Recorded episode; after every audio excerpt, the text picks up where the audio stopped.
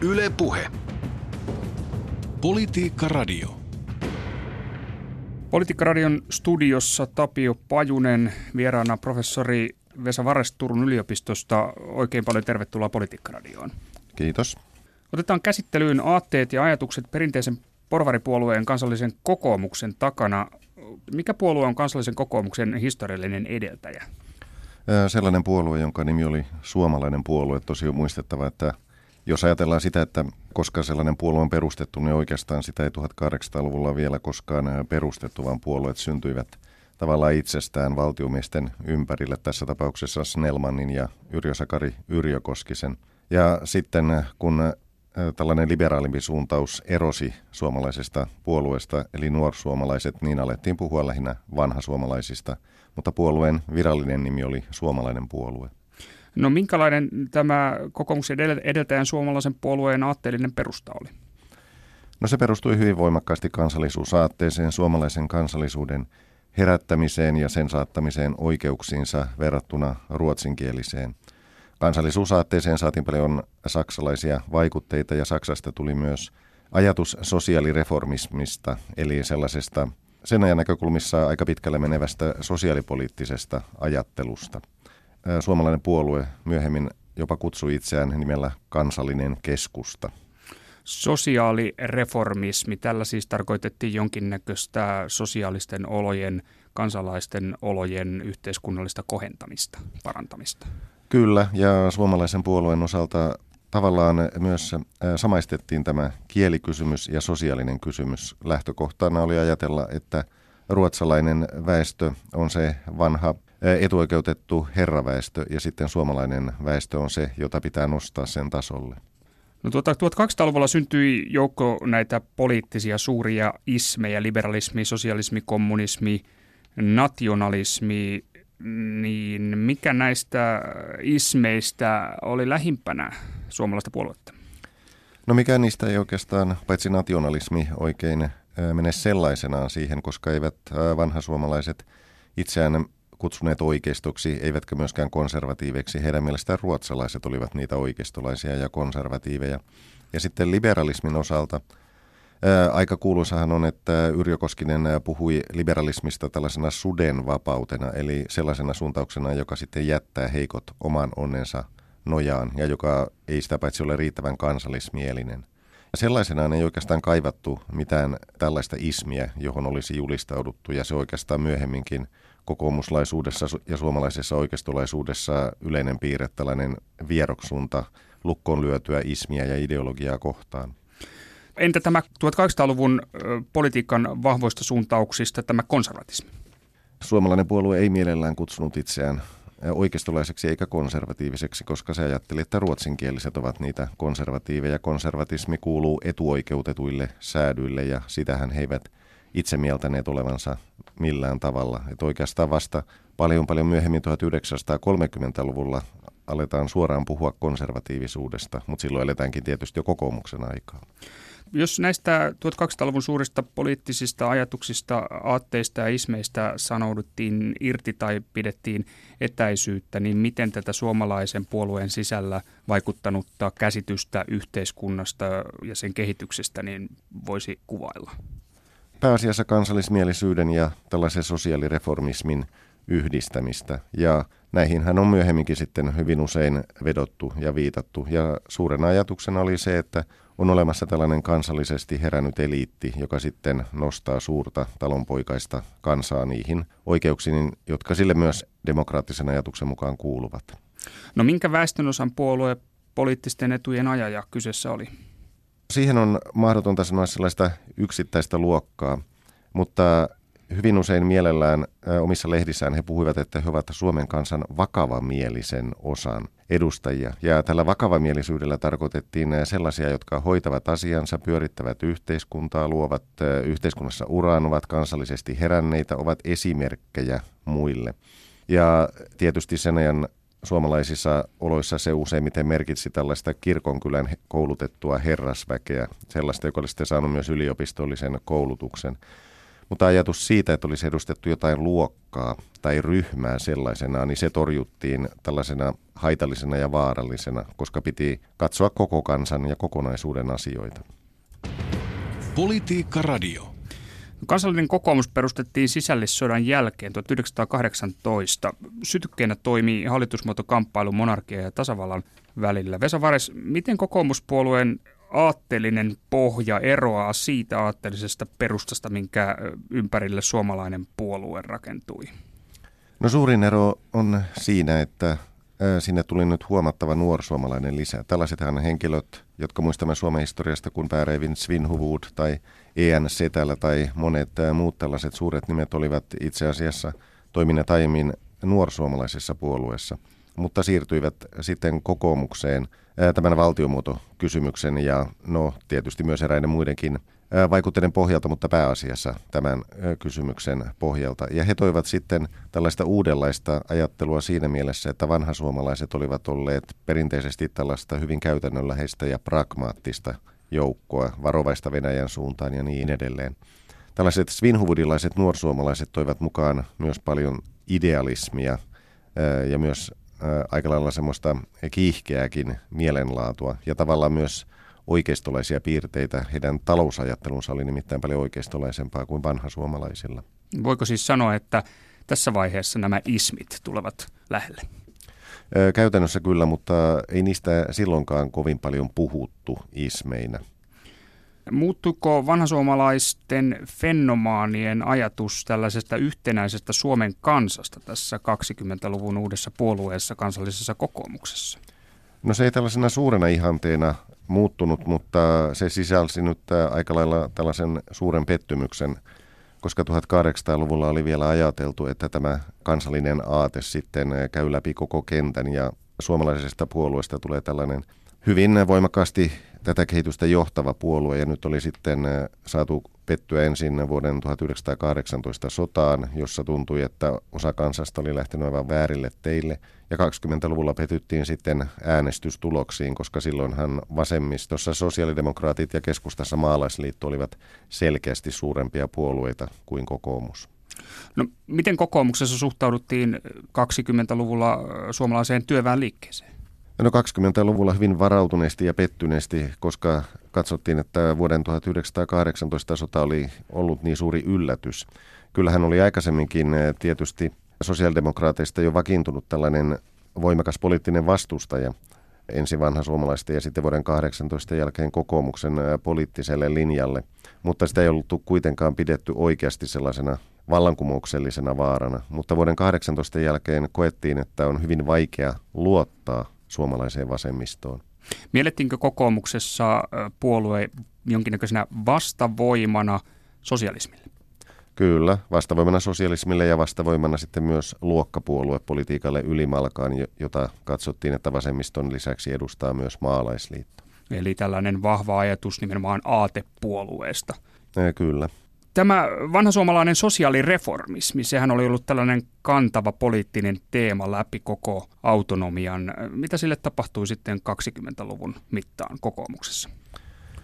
No se alkaa sieltä aika pitkälti hiipua. 20-luvun alussa tapahtuu ohjelmassa pieniä muutoksia, jotka nyt eivät ole sisällöltään, tai eivät näytä sisällöltään kauhean suurilta, mutta käytännössä kuitenkin merkitsivät sitä, että elinkeinoelämän näitä intressejä alettiin ottaa entistä enemmän huomioon. Eli puolueen käytännön politiikassa, talouspolitiikassa oikeastaan tämmöiset liberaaliset periaatteet tulevat entistä enemmän esille. Tarkoittaako se tämän sosiaalireformistisen ajattelun kokonaisvaltaista kuihtumista? No puolueen sen hetkisessä politiikassa kyllä. Kyllä se säilyy eräänlaisena ihanteena, mutta kuitenkin kokoomuslaisten arkikokemus on se, että he mielestään joutuvat puolustamaan järkevän talouspolitiikan ja säästäväisyysperiaatteiden ja sääntelyn vastaisuuden ja tällaisten periaatteita sen takia, että nämä luokkapuolueet ajavat niin voimakkaasti yksipuolista talouspolitiikkaa. No liberalismin piirteitä siis tulee kokoomukseen sisään. Näin voi siis ajatella 20-luvun Joo, kehityksestä. Talou- taloudellisissa asioissa kyllä. Mutta puolue ei käänny kuitenkaan liberaaliksi puolueeksi. Ei arvoiltaan, poliittisilta arvoiltaan se on kyllä tällainen hyvin leimallinen kotiuskonto isänmaa puolue. No tämä kansallisuusaate, kansallinen kokoomus on puolueen nimi. Kuinka Suomen mielistä oli tämä kokoomuksen kansalliskonservatismi? No se oli tietysti hyvin suomen mielestä ja hän tietysti puolue oli edelleen vielä tuonne 70-luvulle asti. Mutta se ei kuitenkaan ollut kaikkein suomenmielisin puolue, vaan esimerkiksi jäi kyllä maalaisliitosta jälkeen. Maalaisliitto oli paljon aito suomalaisempi maailmansotien välillä. Politiikka Radio. No minkälaista aatteellista vaihetta 30-luvun oikeisto, radikaali kehitys ja Lapuan liike sekä IKLn syntyminen kokoomuksen kylkeen merkitsevät kokoomuksen historiassa? Kokoomus kokee jossain määrin hieman samanlaisen kehityksen kuin eurooppalainen konservatiivinen oikeisto tuossa vaiheessa ylimalkaan. Eli kun sinne äärioikealle ilmestyy tällaisia oikeistoradikaaleja tai jopa fasismiin vivahtavia liikkeitä, niin yleensä eurooppalaisessa oikeistossa vanhat konservatiivit uskovat, että näitä voidaan jollain tavalla käyttää sisäpoliittisia vastustajia vastaan. Ja Itä- ja Etelä-Euroopassa tämä sitten yleensä johtaa tämmöisiin oikeistoautoritaarisiin diktatuureihin. Saksassa se johtaa kansallissosialismiin, Italiassa fasismiin. Ja hieman samalla tavalla kokoomus suhtautui aika optimistisesti Lapuan liikkeeseen varsin pitkään, koska se katsoi, että se korjaa sitä politiikan rämettyneisyyttä ja luokkapolitiikkaa ja yksipuolisuuksia ja tuo menestystä sitten niille isänmaallisille aatteille, joita kokoomus katsoi edustavansa. Mutta lopulta sekin meni sitten liian pitkälle myös kokoomuksen kannalta. Eli siis tässä ei ollut kysymys pelkästään tällaisesta taktisesta kikasta sisäpoliittisesta taktisesta ajattelusta, vaan siinä oli myös tällaista aatteen kutsumusta. No siinä oli uskoa siihen, että sellaisia suomalaisen demokratian ja parlamentarismin huolestuttavia piirteitä, jotka suosivat liikaa luokkapuolueita, saataisiin korjattua. Mitkä ne huolestuttavat piirteet olivat? No se, että eduskunta oli hyvin hajanainen, siellä nämä luokkapuolueet olivat ne tuntuivat hallitsevan aivan ylivoimaisesti, kun kokoomuslainen käsitys oli se, että toimeenpanovallan pitää olla selkeä vastapaino parlamentarismille ja pitäisi ottaa enemmän huomioon sitä, että sellaista pätevyysperiaatetta, eräänlaista meritokratiaa, pitäisi huomata, että ne henkilöt, jotka ovat hankkineet eniten koulutusta ja yhteiskunnallisen uran, että he ovat kuitenkin tavallaan pätevimpiä hoitamaan yhteiskunnan ja politiikan yleisiä asioita. Tästä päästään sitten tähän näihin ajatuksiin demokratiasta, ajatuksiin edustuksellisesta demokratiasta. Lapuoliikkeen painostus tähtäsi tämän parlamentaarisen järjestelmän suitsemiseen ja sen korvaamiseen jonkinnäköisellä rajoitetulla demokratialla, lujitetulla hallitusvallalla. Niin kuinka voimakkaasti kokoomuksen sisällä tuettiin näitä vaatimuksia tämän nimenomaan tämän parlamentaarisen demokratian rajoittamisesta? No siinä mielessä tuettiin, että Lapuan liikehän esitti tiettyjä ajatuksia, jotka olivat tulleet esille jo vuonna 1918 monarkistisessa suuntauksessa, ja ne yleensä liittyivät siihen, että toimeenpanovallan oikeuksia pitäisi lisätä, jotta se olisi sellainen vastapaino liialle parlamentarismille. Muun muassa ajatus kansanedustajien määrän vähentämisestä tai intressiedustuksen turvaamisesta tietyille ammattipiireille, jonka voidaan jopa katsoa olevan eräänlaista säätyajattelun paluuta. Tosin enemmän näitä kylläkin nähtiin sellaisina piirteinä kokoomuksen kannalta, että ne ovat tämmöisiä hätäjarruja, joita pitäisi saada. He eivät kuitenkaan kauhean paljon odottaneet, että yhteiskunta ylimalkaa voitaisiin kääntää niille urille, mitä he pitivät parhaana, mutta tällaisia hätäjarruja tarvittaisiin. No miksi parlamentarismin hyväksyminen oli niin hankalaa? Sen takia, että oli petytty vaalituloksiin niin voimakkaasti. Ja tämä oli kyllä pidempi prosessi, joka oli oikeastaan alkanut jo aika pian yleisen ja yhtäläisen äänioikeuden jälkeen. Kun se ihanne oli, että hallituskin pitäisi oikeastaan koota näistä koulutetuimmista henkilöistä, korkeista virkamiehistä, professoreista ynnä muista. Ja sitten eduskunnassa kolme neljäsosaa oli jo 20-luvulla vasemmiston tai maalaisliiton edustajia, joiden koulutustaso oli paljon pienempi ja jotka aika avoimesti sitten edustivat yhden luokan asioita, niin kokoomuslaisten silmissä tämä oli turmiollista kehitystä. Eli kansa äänesti miten äänesti? Äänesti eduskuntaan täysiä tomppeleita. Kansa äänesti kokoomuslaisten mielestä väärin. Tuota noin. No mitenkäs tämä sitten suhtautuu tällainen kokoomuslainen ajatus niin tuohon ajatukseen edistyksestä, kehityksestä? Se kytkeytyi sitten tämmöiseen konservatiiviseen arvoon ja 30-luvulla aletaan jo puhuakin sitten konservatismista sen jälkeen, kun on tehty pesäero Lapuan liikkeeseen ja ja IKL, mutta se ajatus tiivistyy siihen, että edistyksen täytyy rakentua elävän elämän luonnolliseen jatkumoon, joka on tämmöinen tyypillinen konservatiivinen ajatus, että edistystä ei voida määrätä tietyllä lailla eikä millään keinotekoisella teorialla. Onko, onko sitten niin, että nimenomaan tämä 20-30-luvun kehitys, niin se vasta sellaisenaan luokkapuolueiden paine, epäilevä suhtautuminen parlamentarismiin, niin se luo kokoomuksesta aidon konservatiivipuolueen? Kyllä, semmoisen tyypillisemmän demokratian puitteissa pysyvän konservatiivisen puolueen, mutta aika tyytymättömän konservatiivisen puolueen. No mitä tapahtuu tässä kehityksessä tälle kokoomuksen peruskannattajajoukolle? Pysyykö se samana, muuttuuko se, kasvaako se, pieneneekö se? Mistä väestönosista se koostuu? No se on edelleen sitä kirkonkylän herrasväkeä, näitä vakavamielisiä ja yleisesti ottaen kannatuskäyrä oli ennemminkin laskeva kuin nouseva. Politiikka Radio. Tasa-arvo. Vesa Vares. Miten kokoomuspuolueessa ajateltiin tasa-arvosta? No tasa-arvo sinänsä tuntui sanalta, jota ei vastustettu, mutta katsottiin, että poliittiset vastustajat käyttävät sitä väärin. He uskovat sellaiseen mekaaniseen tasa-arvoon, jonka mukaan kaikki osaavat politiikassa kaiken. Pitäisi ottaa huomioon, että ihmisillä on erilaisia taipumuksia ja luoda ennemminkin sellainen erilaisuuksien harmonia, erilaisuuksien tasa-arvo, eikä tunkea kaikkia samaan muottiin. No liberalistisen ideologian mukaan ihmiset ovat kaikki ihmiset ovat syntyneet tasa-arvoisina. Yhteiskunnan tehtävä on tarjota ihmisille ikään kuin yhtälaiset vapausoikeudet, poliittiset kansalaisoikeudet ja kohdella kansalaisia samanlaisin periaattein. Niin miten tällaiseen ajatukseen suhtauduttiin kokoomuksessa? Tämä kyllä kaikki kelpasi kokoomuslaisille. Kyllä yksilöiden välinen tasa-arvo sinänsä aivan hyvin kävi, mutta juuri ajatus siitä, että kaikki olisivat päteviä kaikkeen samalla tavalla, se oli heidän mielestään juuri tätä mekaanista tasa-arvokäsitystä, joka ei vastannut elävää elämää ja ihmisten erilaisuuksia. Eli lähtökohta on tasa-arvoinen, mutta sitten vasta se elämän polku yksilön kohdalla kertoo sen, että minkälaiseen Kyllä. tilanteeseen päädytään. Tuota, no mistä se kertoo, että kokoomuksen periaateohjelmissa käsittääkseni tämä tasa-arvon käsite niin tulee ohjelmatasolle vasta joskus 70-luvulla? No se kertoo lähinnä siitä, että oikeistolaiset puolueet ylimalkaan juuri missään eivät kauhean mielellään puhuneet eh, siitä tasa-arvosta niin paljon, koska he tunsivat, että muut puolueet ovat eh, sen käsitteen jotenkin jo kuluttaneet ja banalisoineet niin paljon ja käyttäneet sitä nimenomaan oikeistolaisia liikkeitä vastaan, että tuntui sitten jotenkin oudolta eh, ruveta itse hehkuttamaan tasa-arvokäsitettä. Ikään kuin vastustajan argumentti. Kyllä.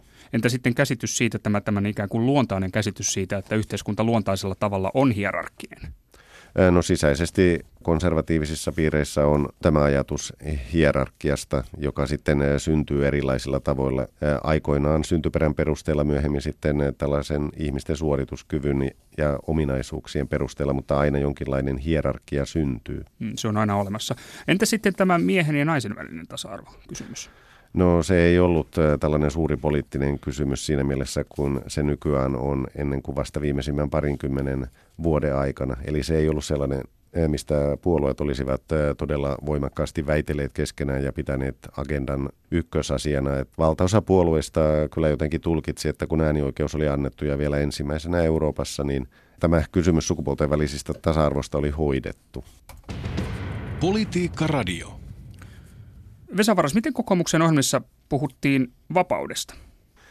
No vapautta niissä on kyllä aina korostettu, mutta se on sitten kytketty usein sellaisiin asioihin kuin itsenäisyys tai sitten talouselämän vapaus tai sitten yleinen sääntelyn ja holhouksen vastaisuus. Se ei kuitenkaan ole koskaan ollut sellainen ykkösasia, jota olisi lähdetty hehkuttamaan samalla tavalla kuin liberaalit tekevät, koska liberaaleille se on oikeastaan aina se ykkösasia – kokoomuslaisilla ja konservatiivisilla liikkeillä yleensäkin on taipumusta myös kytkeä siihen, että vapaudessa oltava myös vastuu ja velvollisuus. Eli täytyy jollekin kollektiiville olla valmis myös uhraamaan. No meneekö metsään, jos harkoi, että kokoomuksella ja demareilla olisi vanhoissa ohjelmissaan ikään kuin samankaltainen käsitys vapaudesta?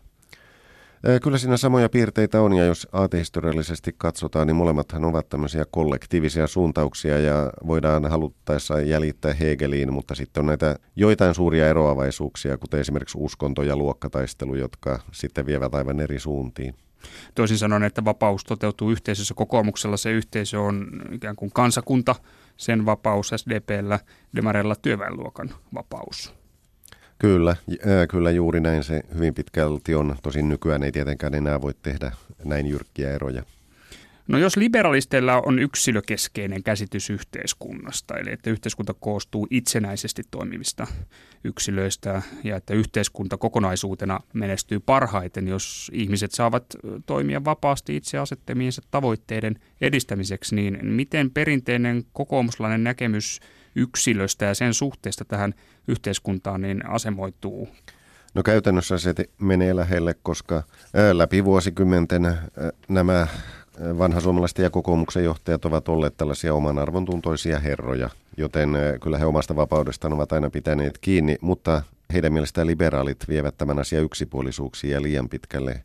Kokoomuslaiset ovat halunneet siihen liittää tällaisia kollektiivisia ajatuksia ja myös uhrautumista jollekin suuremmalle uskonnolle, isänmaalle, perheelle, niin edelleen. Eli se ei nouse missään vaiheessa, vielä tässä vaiheessa kärkiteemaksi?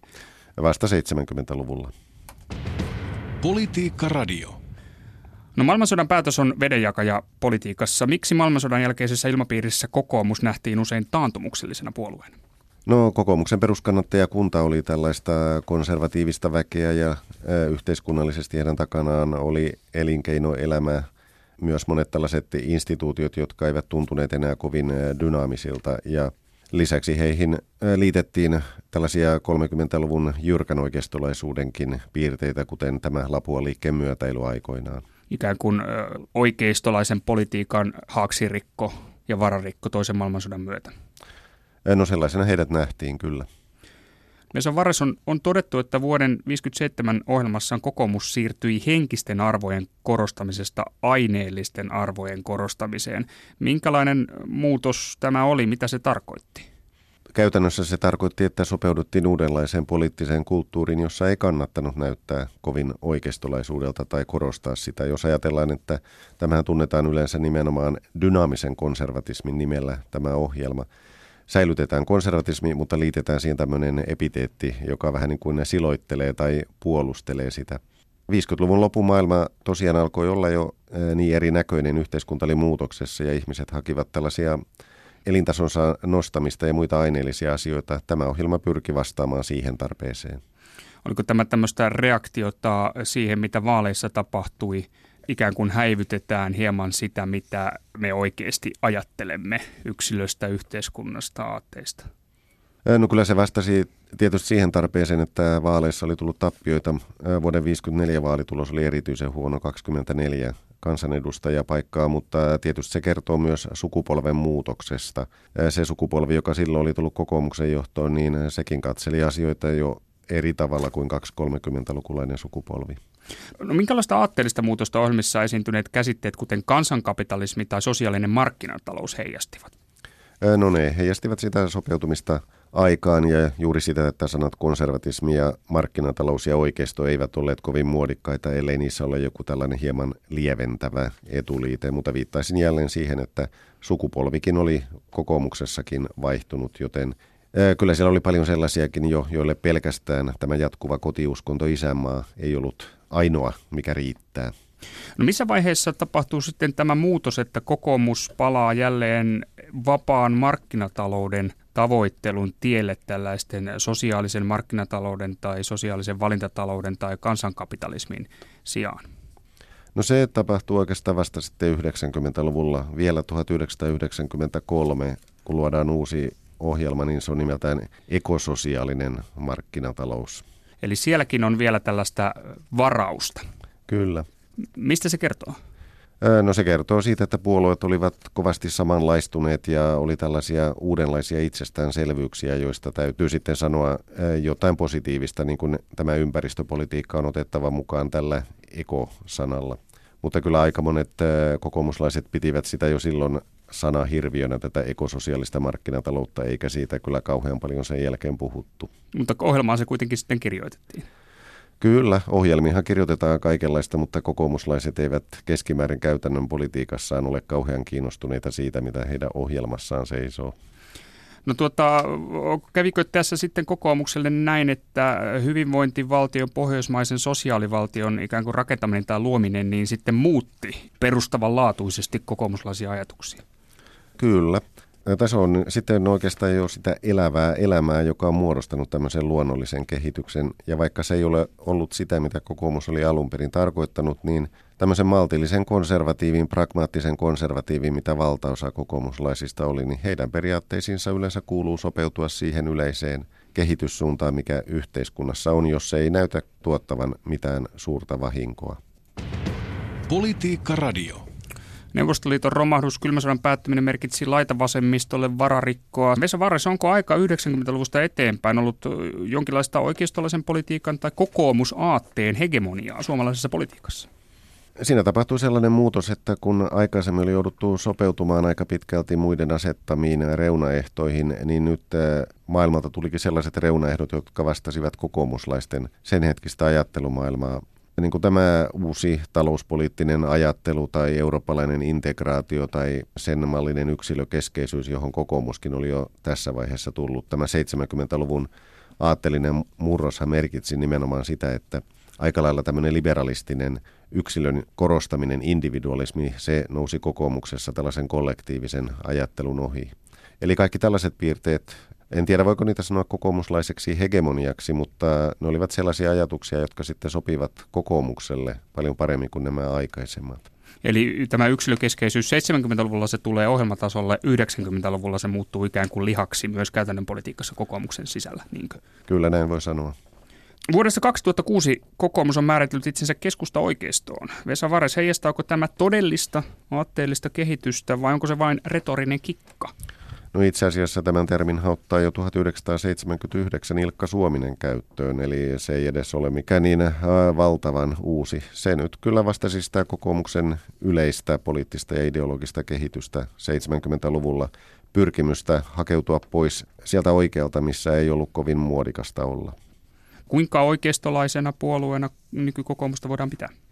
Oikeistolaisuutta on sinänsä aika vaikea määritellä, että toiset äh, katsovat, että nimenomaan tämmöinen jyrkkä yksilöllisyys on oikeistolaisuuden mitta ja toisten mielestä se on liberalismin mitta.